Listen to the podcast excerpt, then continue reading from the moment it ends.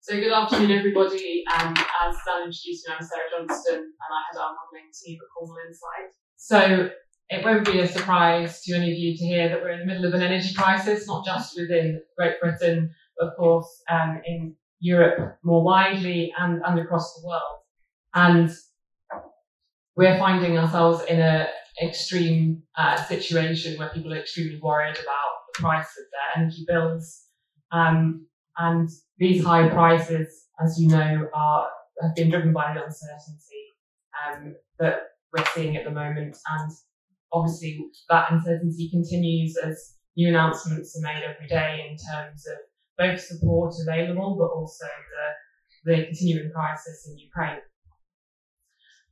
I think that it's important to realise that this isn't just uh, a short term crisis, in that we're, we're going to not only be seeing a very tight winter in terms of supplies coming up, but that it's important to consider the fact that going forwards and after this winter, it will be very important to consider the management of supplies and to make sure that the winter following isn't the crunch point um, that um, and when that finally hits.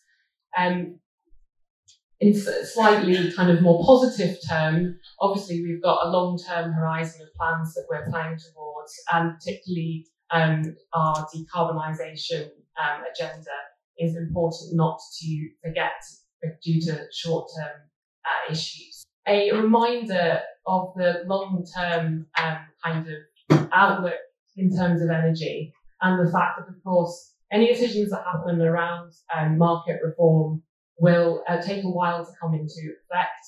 That we're, we're not really planning for today's system, but actually the system that we will have in several years' time. We, of course, have um, a rising demand um, due to the electrification of transport and heating.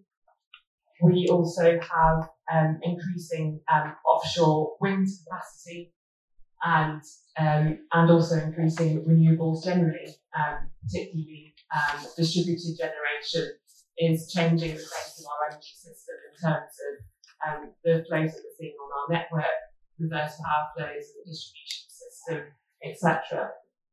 We're also seeing a reduction in fossil fuel capacity over time. We've got the fact that our uh, coal uh, power stations are obviously going to retire in the next few years um, but also the, the role that um, conventional thermal capacity will play going forwards in the system will be different.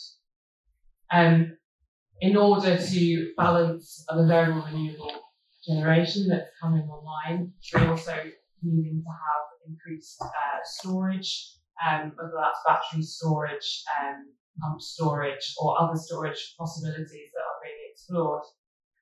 Um, and also, our future system is going to need um, a lot, lot of investment in terms of network. Um, the increased uh, renewable capacity um, needs to be delivered to the different demand centres around the UK. So, on this slide, I'm presenting um, what is our latest forecast from our benchmark power curve in terms of what the technology mix is likely to look like out to 2030. And um, remembering that, say, a locational marginal pricing um, system might um, only be implemented if that were to be decided on in the late 2020s uh, to early 2030.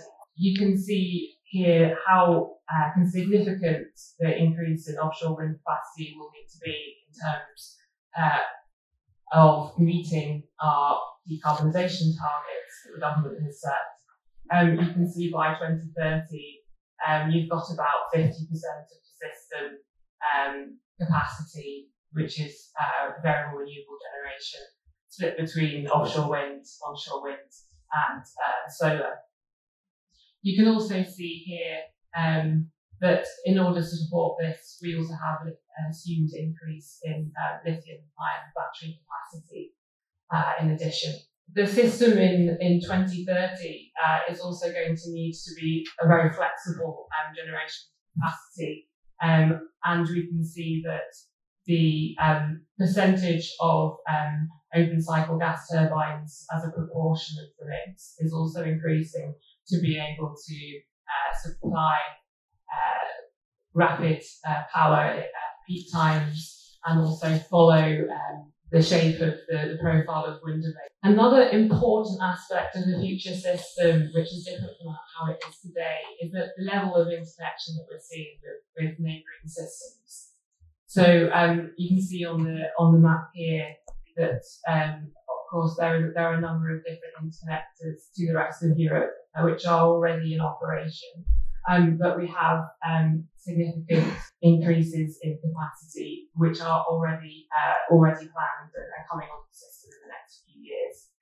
Um, we've got increased interconnection with Ireland um, and France, um, and also significantly um, interconnections with the Nordics, which will give us access to the the low cost generation uh, in that part of Europe it's important to consider how that interacts with our uh, plans in terms of any market arrangements.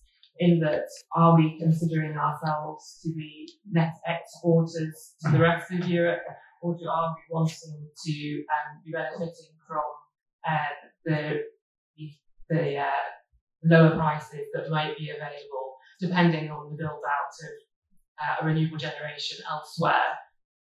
Uh, and to put this in context, um, because of the um, crisis that's ongoing, uh, countries across Europe have revised this year their generation expansion plans quite considerably, um, so that they're really bringing forward their uh, installations of offshore wind. Um, and really, uh, it does look like a race to, as to who can uh, build offshore wind more quickly and, uh, and, and therefore become more independent uh, in terms of their uh, supply it.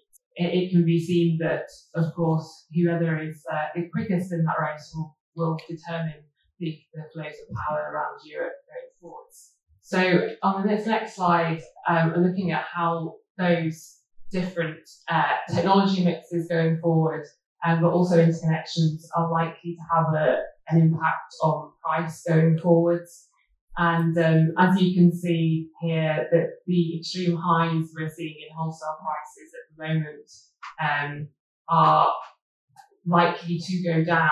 But the key message really is that they are likely to remain relatively high um, going forwards. The um, the key drivers for price, of course, being the price of gas, and that will continue to be the case going forwards as the price of gas uh, slowly declines. Uh, so will see prices uh, in the wholesale energy market uh, going down also. Um, but what we can see, which is a key message, is the fact that out to 2030, prices are still predicted to be considerably higher than historic prices. And I think that that will um, basically means a prolonged period of high prices that everyone's patience has to uh, sustain. And I think that the drive for reform will only become stronger um, as we reach uh, the end of, of this decade. And um, we also see that, you know, prices are not uh, coming down significantly. Um, and people will want to see the renewable generation, the drive to decarbonisation having an impact on their bills. A few, a few final points in terms of the outlook and how that is going to be uh, impacting maybe some of the decisions that we need to be making. So, um, firstly, around increased generation intermittency. So, the increased capacity of um, variable renewable generation will um, be a, a, considerable factor in terms of um, how, what, we need to plan the system going forward. Um, over, over 50% of the system variable renewable. We need to make sure that the market is giving the right signals to um, both uh, renewable developers, but also um, make sure we have the storage to make that sure that's an operable system and that we have the security of supply uh, that we need. Um, also, um, it's important to think of the fact that if we are considering a locational marginal price system, um, how where that generation is located has an impact. So, for example, the massive increase in offshore winds that we're likely to see in the north of the country will have an impact in terms of having very low prices in the north under a locational marginal scheme with much uh, higher prices in the south. Uh, in, increase interconnection will also have an, an impact on this. So um, having uh, interconnection with the rest of Europe um, is going to be important in terms of driving down prices uh, and making sure that energy is affordable. Um, it also, in under a, a nodal scheme, would be important in terms of connecting uh, the south of England uh, efficiently to, to low price nuclear power from France. And, uh, and obviously renewables and from the rest of the system as well.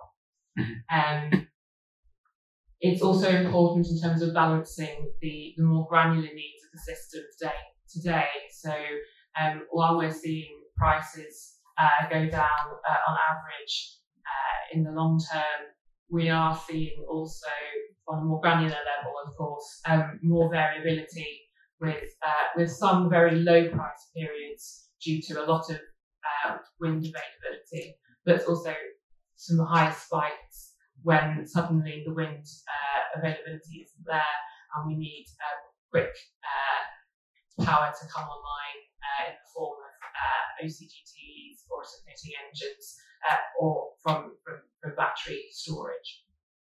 Um, and finally, um, the electrification of transport. Um, as we as we electrify, as the targets for um, renewable uh, energy uh, will uh, bring down our energy prices slowly but surely, we're also having this move towards uh, electric vehicles with uh, the sale of new petrol and diesel vehicles obviously being banned by 2030.